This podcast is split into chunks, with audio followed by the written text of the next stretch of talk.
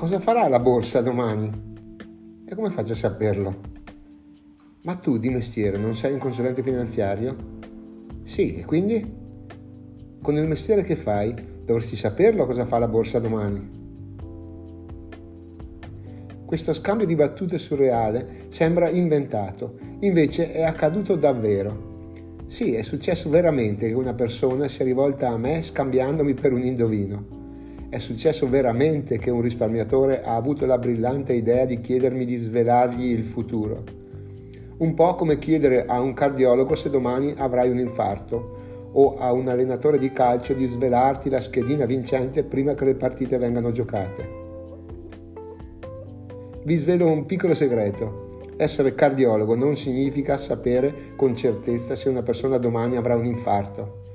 Essere esperto di calcio non significa sapere con certezza quali saranno le squadre vincenti prima che le partite vengano giocate.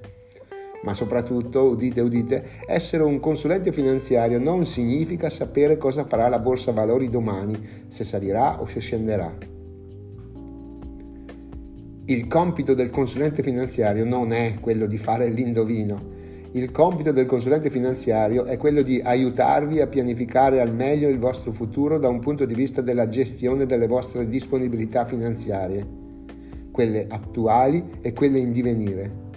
Quindi, è un consiglio che vi consiglio di seguire, scusate il gioco di parole, non chiedete al vostro consulente finanziario di svelarvi come si comporteranno domani i mercati finanziari chiedetegli invece di aiutarvi a gestire al meglio i vostri soldi con la consapevolezza che non esiste l'investimento migliore, ma che ogni investimento ha i suoi pro e i suoi contro.